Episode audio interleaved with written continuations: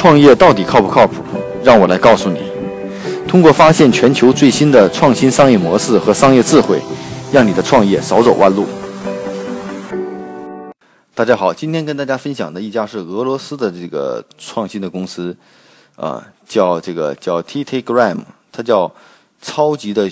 超级胸广告网络啊。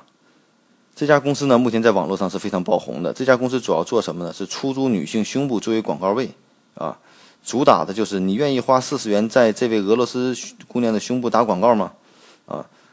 在发布的几天内，短短获收了大量的订单。推出这种另类的广告服务是在俄罗斯这家公司的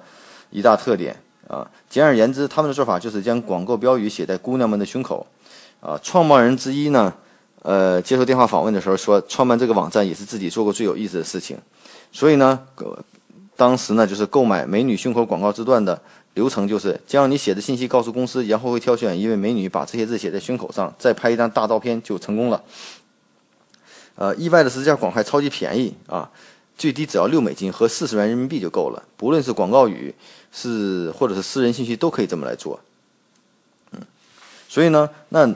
这家公司呢也曾说过，很多人用它来干嘛呢？用来祝贺生日，有的把这些信息呢，还有把爱因斯坦的大头画放在放在这个画在胸上，还有一边写上了著名的方程式。然后呢，这些女孩呢并不是全部的专业模特啊。那另外呢，这家网站发布以来呢，现在目前网站上来的有美国、中国、南美洲的姑娘踊跃报名啊。他们呢会针对特殊要求的客人酌取收取额外的费用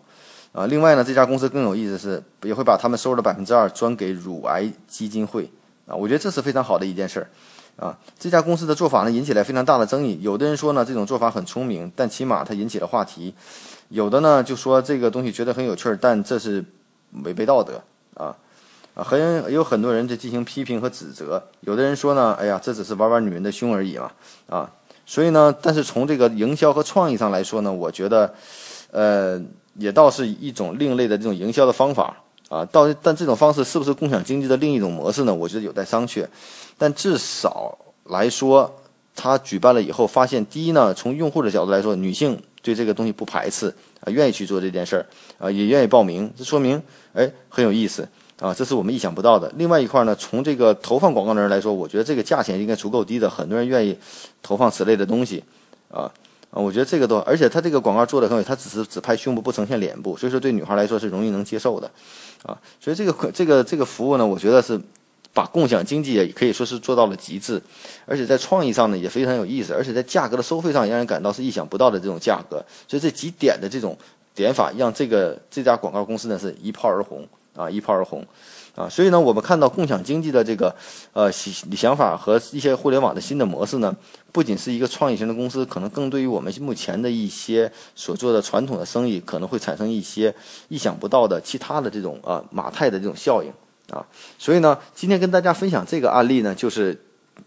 让大家感受一下，就是说共享经济也好，还是互联网的创新也好，也许给大家带来一些意想不到的这种惊喜和意外。很多服务并不像我们想的那样，你觉得不行，但实际上现在人群它是能接受的。啊，到底这种东西能不能形成规模式的方式，我们是有待商榷。但是至少这种想法和创意，我觉得是可以借大家借鉴的。无论你做的怎么样，如果你有这样的方法创意，至少也许你的服务不好，但是至少能火，别人能知道你，这也是一件很低成本运营和推广的方法。所以这家公司听起来呢叫 TTgram 超级胸广告网络爆红，我觉得俄国公司出售这个女性胸部做广告，以后可能会衍生的更多的想法，也许出售臀位呢、臀部呢，这些呢可能会更好一点。就像之前在网络上流流行的这种，大家晒这种叫马甲线也好，很多女孩主动晒马甲线，主动去晒，我觉得这个。对大家来说，可能还是不是特别排斥，所以这种创新的商业模式，从某点来说，对我们的这种思维的打开还是有帮助的。所以呢，通过今天这种分享呢，希望大家对大家这种脑洞打开有所帮助。